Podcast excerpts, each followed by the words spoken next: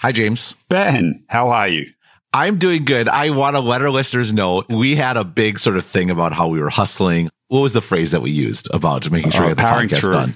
Powering through. You made an emergency run to Best Buy to buy a mini USB cable. Longtime listeners, close listeners will recall, I made a similar sojourn when I was staying in Silicon Valley and I couldn't find one. I went to a Target, I went to a Best Buy, I went to Fry's and couldn't find one anywhere. You did though successfully find one and congratulations to you. Thank you for powering through. Back in my hotel room in 15 minutes in a strange city. I'm recording from Austin, no less. But if there's any weird background noise that anyone can can hear as they're listening on my end, there's a death metal band playing outside my window of my hotel room right now.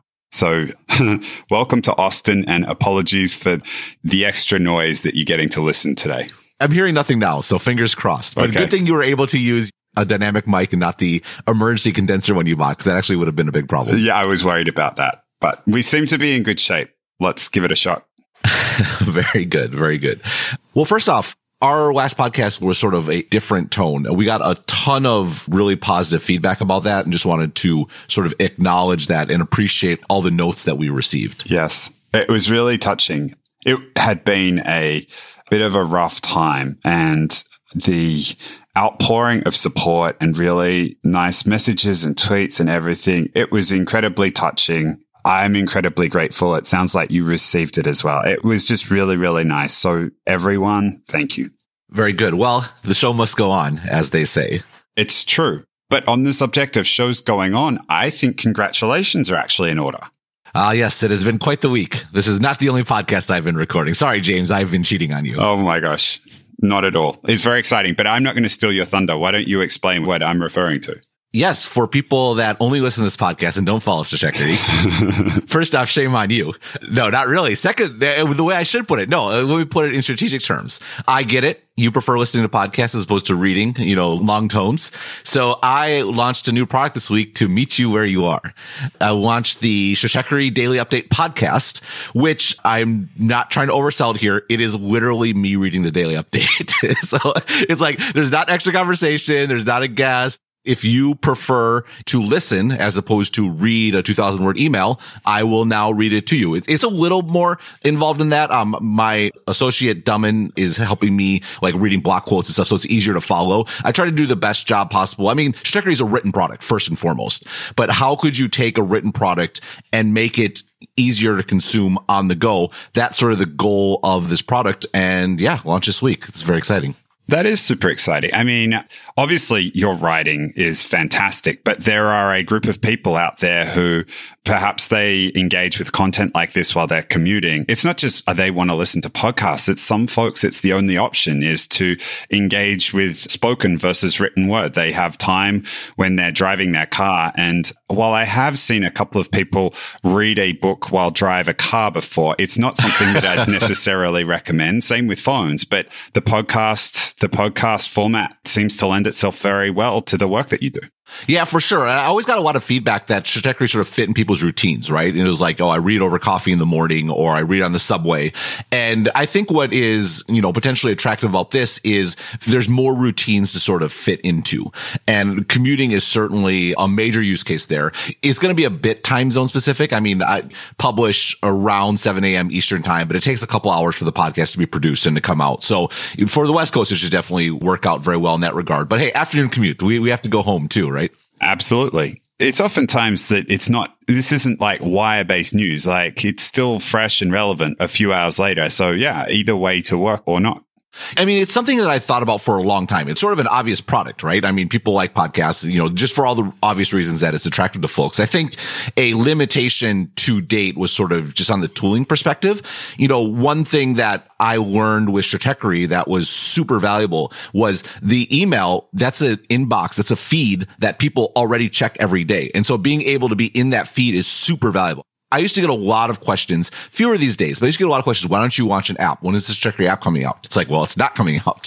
Why would I want to have an app that requires people to go out of their way to read me when I can be in a place they are already at and can already check. That's extremely valuable. A downside, of course, is, you know, it's not protected. Anyone could forward the email. It could be sent to a group inbox, et cetera, et cetera. I'm not recommending these things, by the way. and we kind of know when that happens. So don't do it. But it's a worthwhile trade off to make as sort of an independent producer. I'm not going to compete with Facebook and Twitter for your attention on your phone.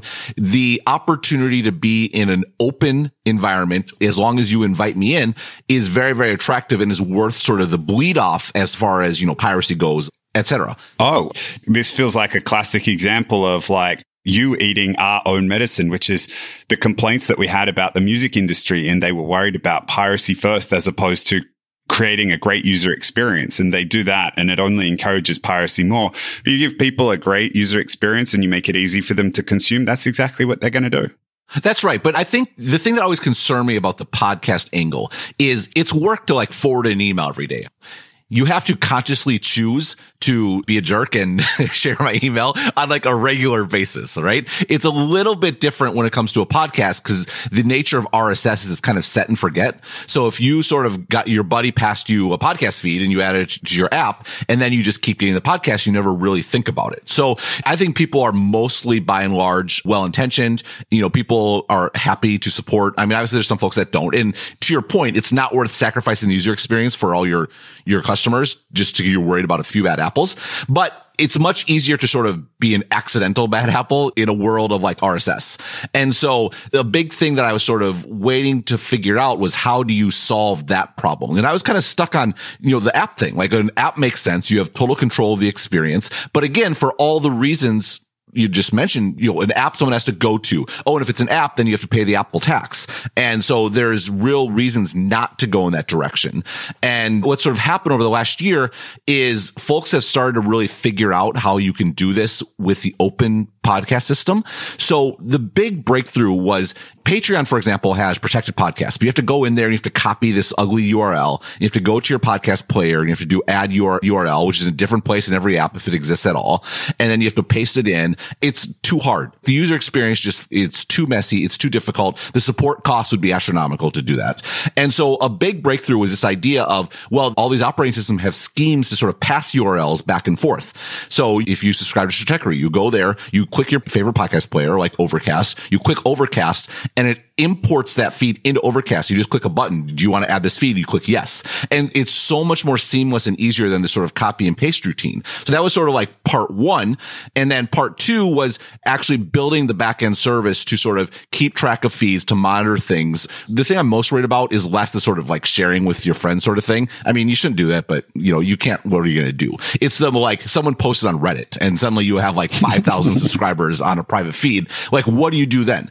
And so what some functionality we built was so you can reset it. So the, the token is sort of, you know, denied and, and, they can't access anymore. But then we actually insert a podcast into that feed, which tells them what happened. Say, oh, you just want to let you know this feed got leaked or whatever. Please go back to the site and resubscribe. And so you can like sort of communicate with them where they're at. Again, this is sort of the broader idea is meeting people where they want you to be instead of forcing them to sort of consume your content on your terms. Can you give them your content on terms that work for them?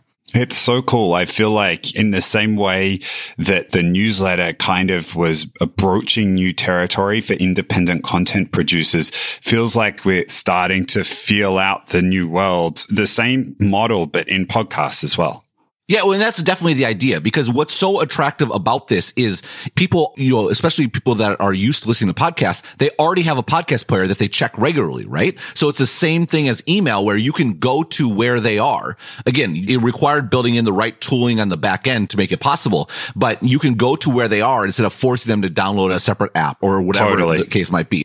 This is a real reason why open ecosystems are so great and so attractive, right? Email is attractive because it's available to anyone anyone. It's open. No one controls it. Same thing with podcasts. It's open and available to anyone. No one controls it, at least for now. Yes, that's true.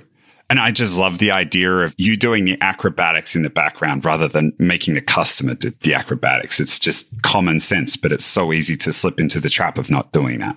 For sure. And you know, what's interesting is the openness is part of why podcasts have been sort of hard to monetize, right? I mean, because from an advertising perspective, I think we've talked about this before you know, the dominant advertisers on podcasts are all these either super high dollar products like mattresses or products with a very high lifetime values like domain registration, right? You have to do a lot of work to get something. You have to you have coupon codes. You have to coordinate. You have to track people. You have to see if your ad was read correctly. The investment required for podcast advertising is quite high, which means the return has to be correspondingly high as well. And it doesn't work very well for the vast majority of advertisers where their ability to invest on a per subscriber basis is much lower. And so they need a return. They don't need as high of a return, but they need the investment to be much lower. And so this is something that Spotify is obviously spending a lot of time and attention on because Apple is the obvious player here, but they've declined to sort of pursue this opportunity. And so Spotify is sort of going for it full force. They've acquired companies. And what people need to appreciate, I think, is Spotify is acquiring podcast companies not for exclusive content. I mean, they will have some exclusive content. Like there's multiple benefits to this approach. But the big opportunity I think that they're seeing is the opportunity to sort of build an advertising engine around podcasting generally. But to do so, that entails having people on their platform. So like they just launched an advertising product last year where it's like internet advertising, where you get an advertisement that's customized to you that's sort of inserted in real time, which works because they're streaming it, right? They're not downloading a discrete podcast that works normally. It's all streaming. And so they have much more dynamic control of the feed and they're able to pull that off because they have 270 million daily active users or, or, monthly active users or whatever it is. So it's a classic aggregator approach. They have this big user base. They got that user base in music and now they're taking that user base into podcasting and attempting to use that to sort of gain control of the market generally. And it's interesting. I wrote about this in the daily update yesterday. My analyst Ben is like, makes total sense. Super smart, much higher margin than podcasting, especially in, in advertising. It's a way to really grow their business, particularly from a bottom line perspective in a way they just can't in music because the music labels will sort of extract all the profit out of the value chain. So in this case, it's actually very clever. They use music to get the massive user base. Then they leverage that user base to act as an aggregator in the podcast space. It makes all kinds of sense. But, but here, yeah, I mean, I, like the two of us, it's like, yeah, after 180 something conversations with you, letting an aggregator get between you and your customers doesn't sound like the smartest thing to do for a content creator. That's right. And so like that's why Exponent has never been on Spotify yet. Except it has. It has, and I didn't put it there. Someone yeah, else put it there. I know. Again, this is the downside to openness, right? I think did they not just pick up the feed and put it on there and assume we were okay with it? No, they can't pick up these because part of it, the reason they want to have the ability to manipulate your feed, to it'll put stuff in there in the future, to feature it, whatever, which means they need a legal agreement. So if you want a podcast on Spotify, you have to go to Spotify as a podcaster. You have to agree to this 15 page legal agreement or whatever it is. And then you put your feet in and then they'll pull the fee like any other podcast. But that agreement is critical. They won't have any podcast on there without that agreement. And I never agreed to that agreement. I'm curious who signed it for us. I suspect a fan just put it up there. It's funny because I would always tweet, it's not on Spotify. And then suddenly it was you know, it's not on Spotify anymore. It has now been addressed. And it's interesting because that's actually bad for Exponent. We had a long conversation about this, or we've talked about this previously. Exponent as sort of an independent entity, why wouldn't we be on Spotify? Particularly if we had advertising, right? You want to reach more people and you can see the economic incentives for any sort of supplier, content supplier. It's to be on the platform with all the users. It's appealing. Right. This is how aggregators work. That's why all the publishers went onto Facebook. That's why they all go onto Google because that's where all the users are. And then what happens? Well, the long, long run, obviously we know the problem in the medium run though, it's actually also good. You can see Spotify building up this advertising engine. And then right now it's for Spotify's own podcasts, right? And that's a reason for them to acquire these podcasts is they can develop, right? We're in the early stage where being fully integrated is an advantage in building new features, right? This idea of auto inserting ads, for example, based on the listener, that's much easier when you control the entire stack. But you can see a few years down the line where they open that up to third parties where they could say, do you agree to have Spotify do the ads for your show? Say, yes, I agree. And then they take care of all of it. And if they are successful in building this out and having a centralized place for advertisers to go where it's easy to track, easy to measure, all those sorts of things, they could monetize much better than any podcast can monetize on their own. And again, the incentive for podcasts to go onto Spotify becomes even stronger. Right. But keep going. well, in the long run, once you're totally dependent and beholden on Spotify, Spotify will make lots of money from advertising. That advertising will be spread out over more and more podcasts, which means sort of the monetization per podcast is probably going to decrease because advertisers don't care about podcasts. They care about users. Spotify doesn't care about individual podcasts. They care about the users and the advertising broadly, just like what happened with the web, right? Right. Google will advertise across every site and any individual site starts to lose sort of agency and pricing power. Yeah. Or Facebook and news sources. Like the valuable thing is the aggregator and everything else that supplies them becomes commoditized. And you don't want to move in that direction if you have a choice in it. That's right. So if you're a large podcast right now, you have pricing power because, you know, if you're like Bill Simmons, for example, he's acquired by Spotify. So let's use someone like Joe Rogan. The reason why he can make so much money is because if you want on one shot to hit a few million people, which I, I don't know how many subscribers he has, but it's a lot. Like you can just go to this one podcast, right? Who has time and energy to try to gobble up like 20 different podcasts that will add up to a million? No, just go to the one guy with a lot. But if that entire system is sort of automated, then you don't care who has a lot of listeners and who doesn't have a lot of listeners because it'll be spread out over everyone. This is how advertising works on the web. Yes, some very, very, very, very large sites can sell for just their properties, but by and large, no one is large enough to make it worth advertisers while. They'll just go to a third party advertising network, which will basically ignore the site that it's advertising on and just advertise to specific users across those sites. That's what Spotify is angling for in the long run. Mm. And again, like you said, makes perfect sense. Doesn't mean that as content creators, we should buy into it. And particularly, you know, this is a problem not just for individual podcasts, but also for this model that I want to do, sort of the paid podcast. The paid podcast possibility relies on me being able to have a direct connection with my customers. So that's just not from a payment perspective, but also that whole, you know, you click a button and adds the feed to your app. That is them directly adding me to their app. It's not a player in the middle. And Spotify is not going to add that functionality, nor are they going to add like checking tokens. They're not supporting the open thing. And it's great for them because their priority is the user. And that makes sense. They should prioritize that. But given they're not prioritized on the podcast creators in the same way, it means that functionality is not going to be there. And if wholesale everyone moves over to Spotify to listen to podcasts, that would make it challenging for what you just described to exist, right? That's exactly right. Like by far the number one complaint that I have about the Stratechery Daily Update podcast is I can't use it in Spotify. And the second one is I can't use it in Google Podcasts, which a lot of Android users use.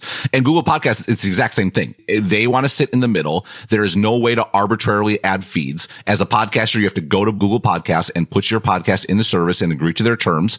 And then they will make it available to users. And why? Because Google's an advertiser. They want to own the sort of advertising business there. So it's not that I don't want to support Spotify or I don't want to support Google Podcasts or Stitcher. I literally cannot. And again, I'm not mad at Spotify or Google Podcasts or Stitcher. Like they're making, I think, what is a smart strategic move for their business. And when I wrote about it yesterday, I'm like, there's three characters here. There is analyst Ben, there's podcaster Ben, and there's publisher Ben. Analyst Ben thinks it's very smart. Publisher Ben is incentivized to go on there because I want to reach as many people as possible. But publisher Ben has to keep in mind what is my business model and my business model in what is critical to working in a world dominated by aggregators is you have to build direct connections with customers. And that means occasionally doing things that your customers don't like because it's bad for sort of the long-term sustainability of your business. And from my perspective, for my business, being on Spotify is one of those. Yeah. I'd even make an argument or part of that argument, even for podcast, Ben, but I guess let's leave that. Actually, I have another question I want to ask. All this extra value of having the podcast read out to you every morning or every afternoon, depending on where you are on your daily commute or at the gym or however you'd like to listen to it. How much extra are you going to be charging folks for this, Ben? Nothing, James. Same price for everyone. Thank you for that leading question. Of course. My pleasure. I don't want to overpromise. It's like it's not extra content. It's the exact same content, just in a different format. I think this will be worth it to me in a few different ways. One, I think it will reduce churn because I think uh, one of the big reasons why people do churn out is they actually find the amount of content overwhelming and they look at their inbox and they have like 25 unread emails from me and they're like, I'm not getting value out of this. So ironically, for those people, I should write less. But but I think this is a way for people to consume my content more regularly, become even more of a habit. I've actually heard from, a, again, it's anecdotal, but I've heard from a fair number of people that have already resubscribed who gave up for that reason. They're like, oh, this is just going to be so much easier for me to sort of keep up and consume. So that's going to be a benefit. Another benefit is this idea of podcasts are really great for connecting with people, right? People hear you in your ear. They feel connection with you. And that connection, again, that's the most valuable thing to me as a small independent media company competing in this world of big aggregators, right? You want to be individualized and a brand's not the right word. You want to have a relationship. Yes. And podcasts are really, really good for fostering that. And so just broadly to the point I started with, just meet people where they are, right? The more you can do to go where people are at and just by definition, that's what increases your market instead of making people jump through hoops because they want to get what you have. Sounds good. Oh, well, congrats again. I know it's not easy. I mean, it sounds easy, launch a podcast, but as the point was made, there's acrobatics on the back end. And from the little insight or the little chat we had while you were going through this, it didn't sound like some of the acrobatics were altogether easy, as I'm sure it is often the case when you're doing something entrepreneurial. So congratulations on the launch. I think it's awesome. Yeah, well, thank you. There are services in this space that's kind of exploded in the last year. I think the four that I'm aware of are Glow, Supporting Cast, Supercast, and Red Circle. But a challenge I had integrating with them, I explored that option. And by and large, my recommendation for anyone, you should always use a third party service. Like don't build stuff yourself. That's not your competitive advantage. Your competitive advantage is the content you create and let other people take care of the problems. The problem is that I already adopt that philosophy as far as the membership management on my site goes. And all these folks are sort of assume they live by themselves themselves. And I felt that introducing dueling membership systems, even though they were building sort of integrations between the two so they'd stay in sync, it introduced a level of complexity that I was uncomfortable with, like having my customer base in two places and syncing back and forth. So that was one of the biggest concerns. There were some additional advantages. There's obviously a money advantage. I mean, I have to pay for those ones. I'd have to pay a fair bit more than I pay for my current membership service on a per subscriber basis. And I've already gotten enough subscribers in the first 36 hours that from a financial perspective, doing it myself was definitely a win. This is more interesting, I think, on a broader level, which is I've written about sort of the faceless publisher and this idea like, you know, Substack or these other companies that do all the infrastructure for content creators. The real challenge, and this is one of the reasons I was a little skeptical about Substack raising the amount of VC money they did, is that the people that will make you a lot of money are the people that get a huge amount of subscribers. But people who get a huge amount of subscribers by definition have the most ability to sort of go around you and to sort of build their own service if you become too expensive. And I think this is a real example here where all these podcast companies are getting off the ground and they're charging, you know, 50, 60 cents per subscriber per month or whatever the rate might be.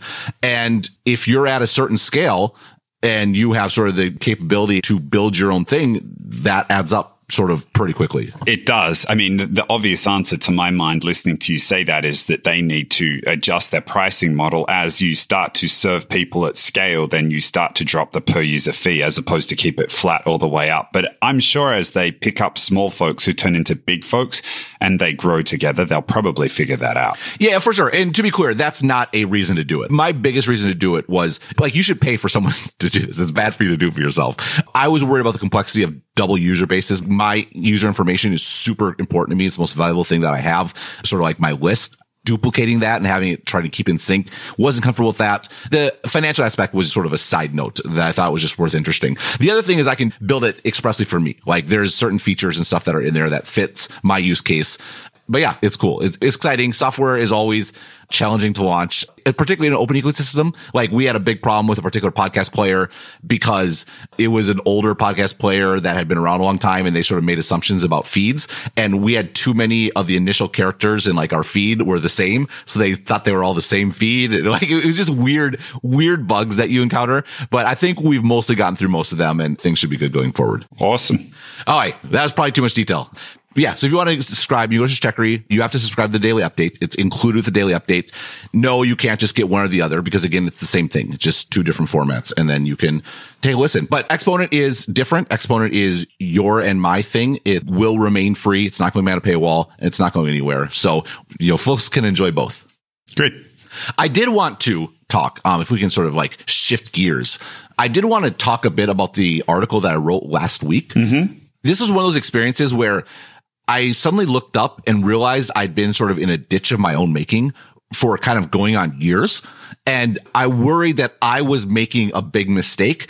And it was a mistake that I saw increasingly being reflected by lots of people sort of around me, generally speaking. And so it's something I wrote about. I would love to talk about here on the podcast if you are amenable to it. Let's do it. When would the answer to that ever be no? I appreciate it.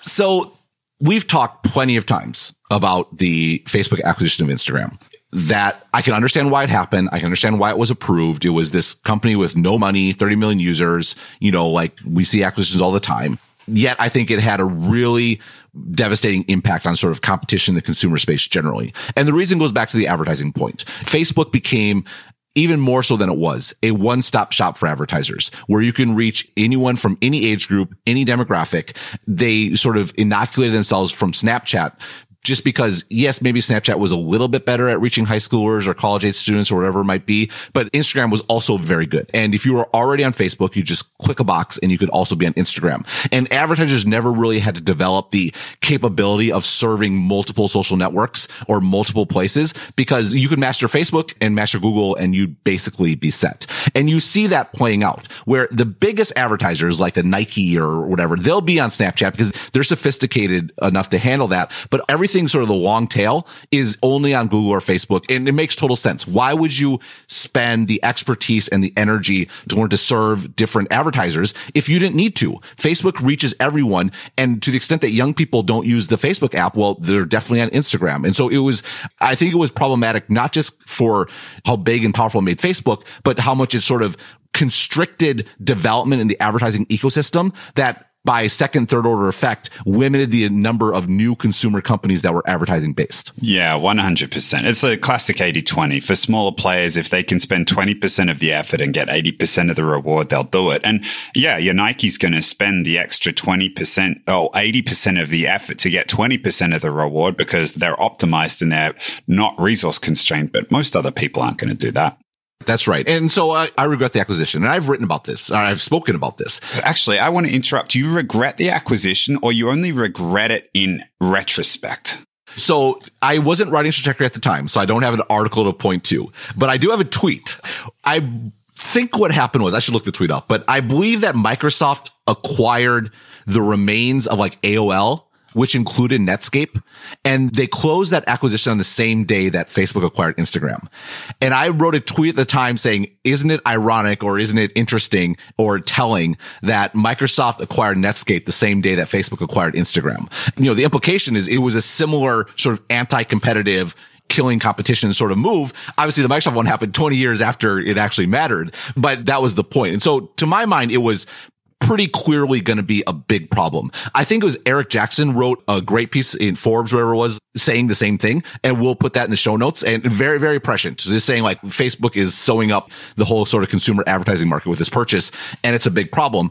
At the same time, that took a fair amount of understanding the dynamics of network effects, how they're going to grow, understanding the advertising network, understanding why when Instagram says we're not monetizing today, so we're not really competitive, how that was obviously farcical in the long run because advertising was the only possible business model in the long run. But from a regulator perspective, those are a lot of judgment calls to make. And there's not a lot of evidence to necessarily support them if you were, you know, hauled in front of a judge to justify that decision. Totally. I asked that question. I think that question will end up becoming important later on in the conversation. But please carry on.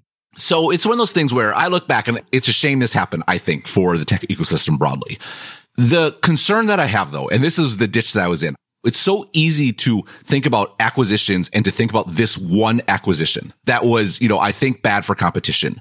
But that is focusing on the one at the expense of the, you know, thousands and thousands of other acquisitions that happen. And if you start saying, Oh, look at this example, we should ban acquisitions or we should severely curtail acquisitions, you run the risk of choose your cliche, throwing the baby out with the bathwater, you know, killing the golden goose. And I think that's a very, very real concern. It, sort of shocked me last week when the FTC said they're going to start reviewing all these acquisitions that were like sub $90 million acquisitions. It's like, whoa, like, what are you doing? Like, it's actively bad if you were to ever do anything about these. We can get into the details why, but you know, Facebook was smart enough to pay a billion dollars for Instagram. If anything, the acquisitions you look at are the ones that seem wildly expensive because they know what they're doing, right? They knew what they were buying. Facebook is not paying $50 million to acquire a company that if they didn't acquire it would go on to challenge Facebook. That makes perfect sense. Maybe this is the complete skeptic or cynic in me, but like when I saw that news, I really felt that this had a little bit of a tinge of political motivation to it as well. Well, I can't imagine why you'd get that from recent behavior as far as, you know, the antitrust goes. I mean, I think the cases that have been prosecuted seem to follow no real rhyme or reason, but do follow rhyme or reason if it thinks about who the, president has grudges against. And that's not a partisan statement. It's just sort of an analytical statement. Yeah, I don't know. In some respects, it was maybe a bullish signal for Silicon Valley that the FTC can't really find anything problematic in what's out there. And so they're fishing. But to be very, very clear, there's real benefit from big tech companies buying smaller tech companies. Just like it's worth talking about how Facebook really does enable new kinds of companies to exist because of their advertising model. Like there's lots of companies that grow up on Facebook, lots of apps that would never be able to afford TV advertising or, or, newspaper advertising would not be effective. Like it enables a new kind of advertising that enables a new kind of company. And I think we don't spend enough time talking about that. It's not just that. That's a rationale for the value of Facebook or Google. And like, don't get me wrong. All of them sometimes do things that you and I disagree with and sometimes disagree with vehemently. But it really started to come home for me in the context of the conversation that we had. I can't remember the name of your article, but when you basically drew the parallel between the tech companies effectively becoming the equivalent of GM and Ford, and we're here with them to stay. And if that's the case, there's no way that some of these smaller tech companies are going to be able to gain access to the market short of these big tech companies coming along and acquiring them. That's exactly right. And well, there's a few angles to that. So one is if you can take what you just said from a consumer welfare perspective, right? When these big tech companies acquire a technology or a new feature and implement it, it's instantly available to hundreds of millions or literally billions of people, right? So the speed with which tech can become diffused is rapidly sort of accelerated. But that in turn creates value and someone's paying for it, which encourages VCs to support entrepreneurs who are doing things that might not otherwise be able to get to market, except if one of these big tech companies acquires it. That's exactly right particularly like very risky technical breakthroughs, like a new kind of chip or something. Like, why is it that it's not enough that you just create something new? No, you also have a go to market plan. You have to build a business and make like, it's like making the challenge five times harder, right? It's not just enough that you make something new. You have to also have to be able to build a business. And it's like, well, yes, building a business is good and important, but I want investment and I want risk taking in features too, in like new components and new chips. You shouldn't have to be able to build a new phone company that competes with Apple just because you want to invent a new processor. And that didn't happen. PA Semi spent a lot of time and money building a new processor and then Apple acquired them and to all of our tremendous benefit. We now have much better processors in our phones or contrast that with Andy Rubin's latest effort. And this is obviously a very talented guy and understands the phone market very well. He created Android and it's gone on to great success, had frustrations, I feel like primarily with features of existing phones and how they were presented, but tried to do the whole thing alone. And unsurprisingly, that did not work out too well for him. That's right. And this goes back to, you know, what I wrote at sort of the end of the beginning, which is, you know, if we're at a place where because of the dynamics of network effects and ecosystems where we're going to have sort of android and ios be mostly dominant in mobile and to the extent that ar comes along or the extent that similar you know, watches and wearables come along where they sort of attach to your phone because the phone has all the commute and has the connectivity and you can build something lighter weight, you know, on your body. That's sort of the obvious way for this stuff to be built.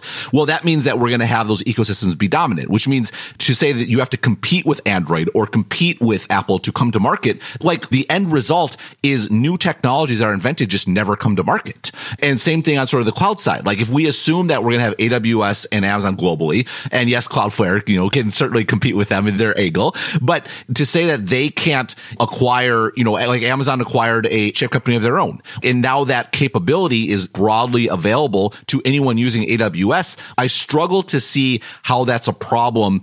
And in fact, I can see how blocking that would actually be very detrimental broadly. Well, worse yet, like if these are really good ideas, if there's one thing that these big tech companies have demonstrated is that they've mostly gotten over not invented here syndrome. If they're not able to buy it and it's truly something that would benefit their customers, they're just going to copy it. And if you're one of these small little tech companies trying to create this new technology, now trying to bring it to market and now trying to win a lawsuit against one of these monster giants that have this patent portfolio that would be enough to knock out another monster giant, let alone poor little you as a tech startup, it's making the probabilities of success or some positive outcome for them even more remote.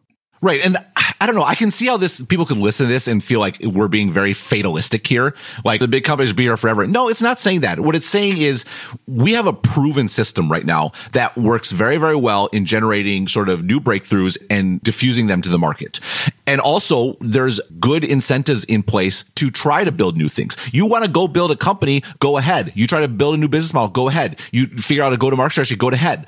And if you fail, then Google acquihires you for $50 million and you have a soft landing into a job at Google. And then you sit around for two years, you sort of vest, you collect your money and then you go out and you do it again, right? Like that's the other thing about this FTC investigation is all these sub $100 million acquisitions are failed companies, right? We can have a discussion about the company that's acquired for in the like the billion dollar range, like Instagram was, or the $15 billion, like DoubleClick. Like no one invests in a company or starts a company with the goal of exiting at $50 million, at least not in the Silicon Valley ecosystem. Like those are failed companies. And the fact that big companies can acquire them actually makes it more likely that we'll have more attempts at more companies from an investor side, from a startup employee side, and from an entrepreneur side. Yeah. And I mean, if you really want to support an ecosystem that will result in someone eventually coming along and threatening the giants, allowing there to be lots of companies exiting into the giants, meaning that folks don't lose their money, meaning that VCs are willing to back this, meaning that entrepreneurs are willing to give it a shot. You've got a richer environment from which a potential disruptor will actually emerge and come along and threaten these incumbents that we have right now. Yeah. And so this is sort of like the ditch that I was in is, you know, it's very easy to sort of just think endlessly about this Instagram acquisition, right?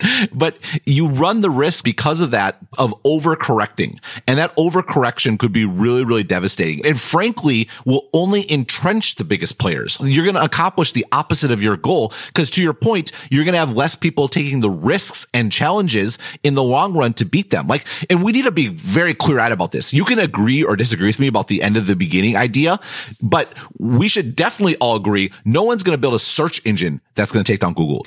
All of the paradigm upsetting things that have come along, the, comp- the disruptive things are new paradigms. Sorry, I kind of mixed up my words there, but the phone is what allowed Apple to overtake Microsoft. Apple didn't overtake Microsoft on the PC. Microsoft is still dominant. Same thing with mainframes. IBM still dominates mainframes. The extent that they're not dominant in the industry is because a different form factor, different paradigm came along. So like people like, oh, how do we compete with Google and Facebook? Well, you compete with Google and Facebook by having a new paradigm come along. That's the only way they're going to be disrupted, which means you need more startups pursuing that, more going after that. And yes, might Facebook or Google buy them? They might, but we need to be very, very careful that in the interest of trying to stop one thing, we don't sort of completely kill the other. I grant you everything you just said and 100% agree. The fact is, what do we do about Instagram and acquisitions like Instagram? Like, okay, the opposite of throwing the baby out with the bathwater is do nothing. What are your thoughts there? So first off, I don't think we do anything on Instagram. I think trying to retroactively go back to an acquisition that happened a decade ago is deeply problematic for lots of reasons. I think one, it really sort of upsets the idea of the rule of law. Like if you can change the rules retroactively going back that far, I just think it's bad for confidence. Generally, it's bad for investing. It's bad for mergers. It's bad for, I just think it's a bad idea. So this is interesting. Like one thing that solves the problems is, you know, well, we didn't know at the time, but we can go back and sort of fix it, right? That way we don't kill the innovation goose. We let most of them go through. And if something's a problem, we go back and do it. I have a bit of a problem with that. And I think this might be where we might disagree a little bit, but take the, the Instagram example. Like one, it was a decade ago, right? If you invest and make decisions. Again, it's not just the billion dollars spent on Instagram. It's the many billions of dollars spent since then on making Instagram better and acquiring users and building its monetization engine. If that all gets thrown away or taken away because of a rule change 10 years after the fact, like that seems very broadly speaking, not amenable with the idea of the rule of law. Like you can change the rules retroactively. And again, it sort of discounts and overlooks the very real investments that Facebook made. Implicit in my argument about Instagram and the ecosystem of Instagram were not a part of Facebook is that Instagram is far more powerful and far more successful by virtue of being a part of Instagram. And you can't look at Instagram as it is today and presume it would be the exact same app had it not been a part of Facebook. Like, are you just going to throw away all that sort of investment and effort. And more broadly, to go back to our bigger point, I worry that the impact on the ecosystem broadly is actually similar to banning them, where folks get more worried about investing, more worried about building startups that might be acquired because it might get undone in the long run. And so you're going to end up with sort of the worst of all worlds. It's really interesting. So I agree with you in terms of like creating a retroactive and like damage to ecosystem. On the other hand, I think about a lot of the antitrust law that exists in the US. And to some extent, it is retroactively going back and changing things. Now, when you say undo the merger, obviously the devil's in the details, but I wonder if a forced split in the same way that AT&T was forced to split up. Like there were a whole series of acquisitions around the country to create this mega telco, but it was determined that it wasn't in the public interest. And so you break these things up and you start to have them compete. I assume you would give the shares to the existing shareholders. It's just more of a create competition. And yeah, of course, Instagram would not be in the position that it's in right now. I just, I worry. So I'm with you 100% on the points you said earlier on the impact to the ecosystem. And you don't want to prevent that ecosystem from drying up. You don't want to prevent these big tech companies from buying these, particularly the smaller players, but even the larger players. But if it then results later on in a tech company becoming that dominant in the same way that we have antitrust law to prevent monopolies and abuse of power. This just, it feels pretty similar. And we talked at the beginning and I asked you, like, was this predictable? And was it Eric Jackson who wrote that article on Forbes? That was incredibly prescient. And your tweet, incredibly prescient, like relying on regulators to be incredibly prescient and also trigger friendly enough such that they're willing to stop them on the belief that they're going to be incredibly prescient doesn't feel like the right approach. But maybe the approach that has historically been taken around antitrust is the right thing here where we can kind of maybe carve a middle ground. It's a fair point. And one thing to keep in mind is that like when AT&T was broken up, they were acting uncompetitively. It was like present tense acting uncompetitively. Facebook in particular, it's so interesting because the Facebook Instagram one is sort of the obvious remedy in like Silicon Valley broadly, but Facebook's not acting anti-competitively. Facebook is almost completely a walled garden. It's internal to itself. It advertises on its own properties. If anything, it's abandoning its third party ad network, you know, which I think is a mistake, but I can understand why they're doing it because actually Google is the one that's uncompetitive as far as third party advertising goes. And so it's a real sort of challenge here. There's like a double leap in logic. It's not just that, you know, with AT&T, oh, we want to spur competition. It's like, no, you're actually doing bad things. So we are going to break you up as a remedy for that. And yes, that breakup sort of follows acquisitions and things on those lines. In this case, it's like we don't like that you're big and we want to have more advertising consumer space. We're going to break you up, even though you're not actually technically doing anything wrong. Like I hear your point. It just, at some point, and maybe this is your argument, and maybe this is the argument of critics generally, is we don't want companies to be this large and dominant, even though the internet sort of naturally leads in that direction.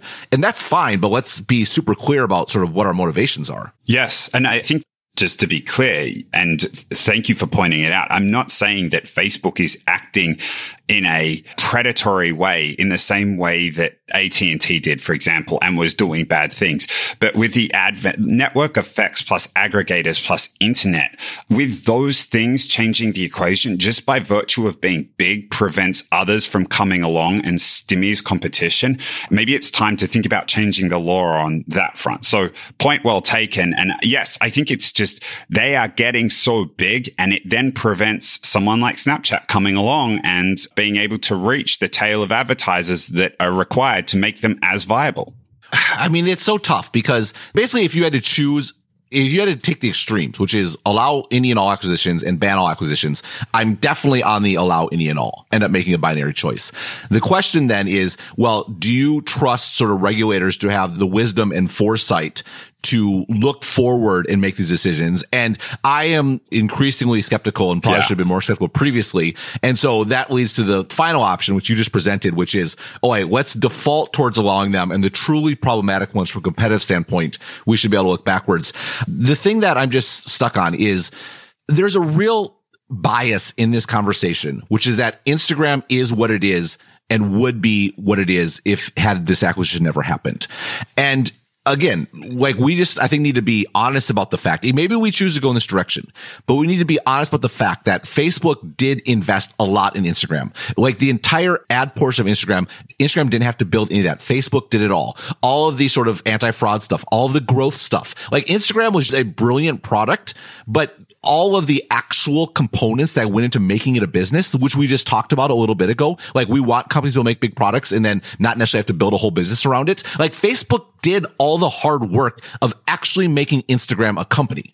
And we should at least be cognizant of that and be aware if we're going to go back and undo this, we are basically telling Facebook that all of that massive amount of value that should not be discounted, we are now going to separate from you. And yes, the shareholder is going to keep it. So that is a good point to make. But yeah, it's not like, yeah, I mean, that's the point I would make that we're not nationalizing it. So we're not like, we're going to keep Instagram for the US government or something. And I would say that the difference in value between Facebook and Instagram together and Facebook and Instagram as separate is actually most of that value is going to be because they have got effectively a monopoly status whereby they have the advertising market wrapped up for so many players because, oh, this covers enough. And if you start to separate it out, investors are going to value that less because they're not going to be the one and only game in town. There are going to be other games in town. So I'd almost argue that Facebook or Facebook investors at the time would still keep a tremendous amount of value.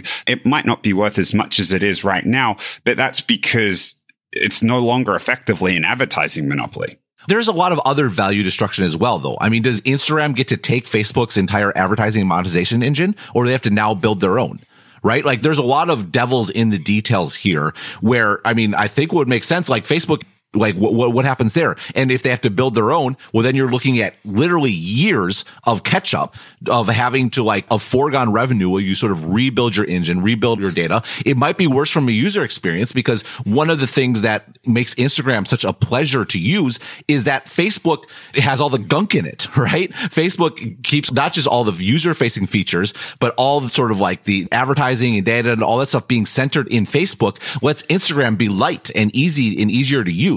I think it's a little cavalier to say that on its own it's going to be fine. Now, again, if I could choose an outcome, I would like it to be on its own. My only point here is I think it's very easy to sort of overlook a lot of real costs that would be incurred in this sort of approach. You are doing an excellent job, as always, my friend, of calling me out on waving my magic wand of the government will fix this. And I appreciate it. Um, and pointing out these hard devil in details questions is exactly the right level of the conversation to have. I don't necessarily know that I have the answer.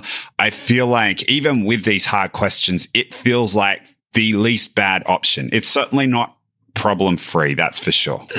See, yeah, that's what I'm not sure about. Like we have a ecosystem that, yes, not perfect, but by and large works really well to create new companies, to create new products, to diffuse them to literally billions of people.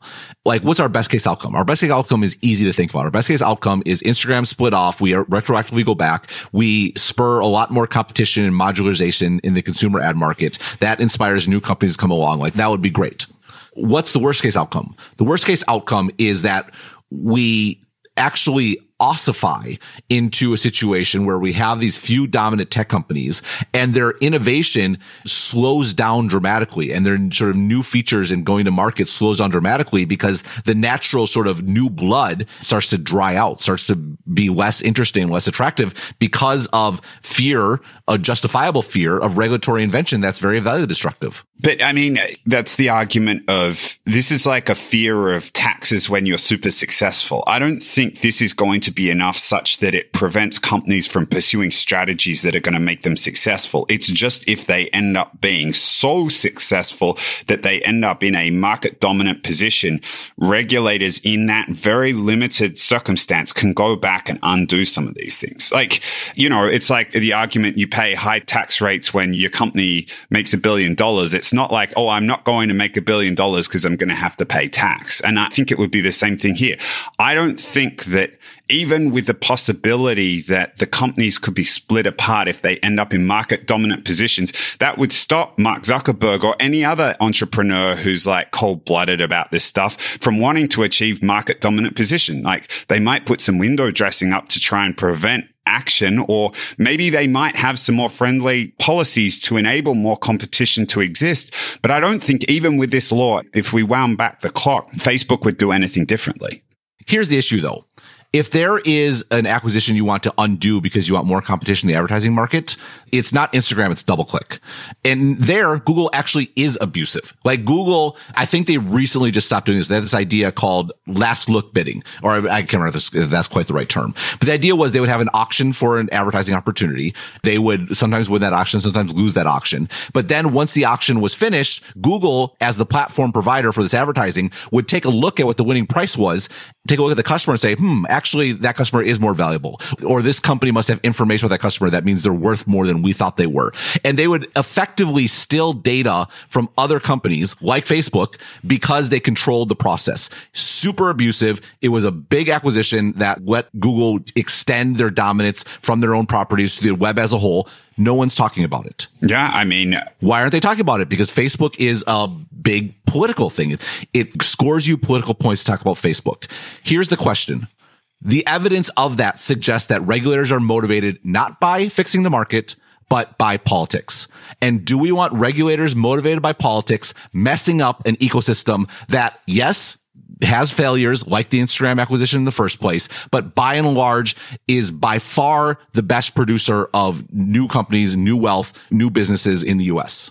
It's a completely reasonable point. I would say that we want to start talking about double click and we want to start making sure that this is equally applied for the benefit of the ecosystem as opposed to just playing politics as opposed to not do anything at all. Right. But this is like this fantasy world of thinking about the best possible outcome and not looking at the world as it actually is and as it's actually being experienced. I'm guilty of this. To me, that ditch was my fantasy world. It's like, oh, the, where we have these, you know, enlightened regulators that can discern which acquisitions are good and which aren't. And they should have undone this. It's like, wait, let me wake up to the world we're actually in. And given that, what should we do? 100%. I'm with you in terms of not being in fantasy land, which is why I don't think they should be making it at the time.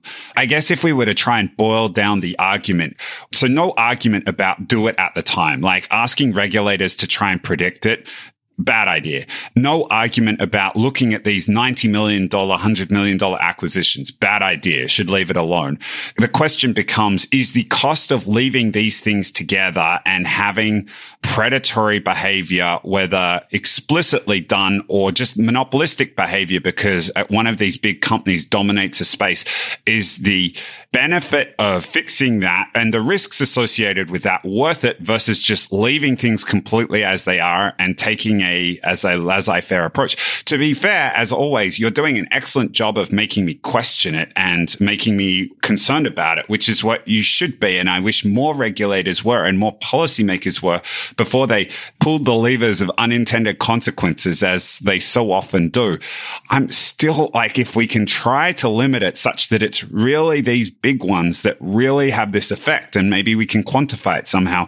I really do think there's benefit in terms of creating more competition at this end of the market. Yeah, I absolutely your point of view. So I think we've done a pretty good job of of, of teasing out the difference, right? Yeah, it, I think like we both share the same goals. We both can see the best possible outcome. I think we can both see the worst possible outcome, and it's more sort of like which risk do you want to take? Do you want to take the risk that you don't achieve the best possible outcome, or do you want to take the risk that you avoid the worst possible outcome? Yes. And I think that the shift that I've sort of gone through is like this FTC investigation is wild. Like there's so many things to investigate in tech. Sub $100 million acquisitions are not it. And it really made me question like, wait, are these the folks we want making these sorts of de- decisions? And it sort of like jarred me into like, going on the opposite side. I see your side. I think our readers hopefully see both sides. And that's, a, I guess, as much as we can hope for. Yeah. And honestly, maybe hoping that people who are making decisions like this and writing the policy had a few more conversations like this because like that's the nature of the oppositional democratic system is like different people have different points of view and they respect it enough to come together and listen and appreciate that. And I, I just wish that happened a little bit more often. Yeah, absolutely. And and the good thing is I do think they're listening. And that's why we talk about this. Even though it gets maybe boring and tiring sometimes, like this stuff matters. It will matter not just now, but sort of going forward. And that's all we can do. Well, I'm not bored of it yet. And if any of our listeners are not bored of hearing your voice and want to hear it like four more times a week, now they have the option to do that. Yeah, I, am looking at a tweet right now or someone complaining that like Exponent is much more conversational and that sounds like I'm reading a script. That's because I'm literally reading a script. like, just to be clear, it's not Exponent. It is me reading the daily update. If you don't want time to read it, you can listen to it and no promises other than that. Very good. Well, congrats again. No small thing. Well, thank you. I appreciate it. And uh, yeah, I look forward to talking again soon. Sounds good. See you, mate. All right. Bye bye.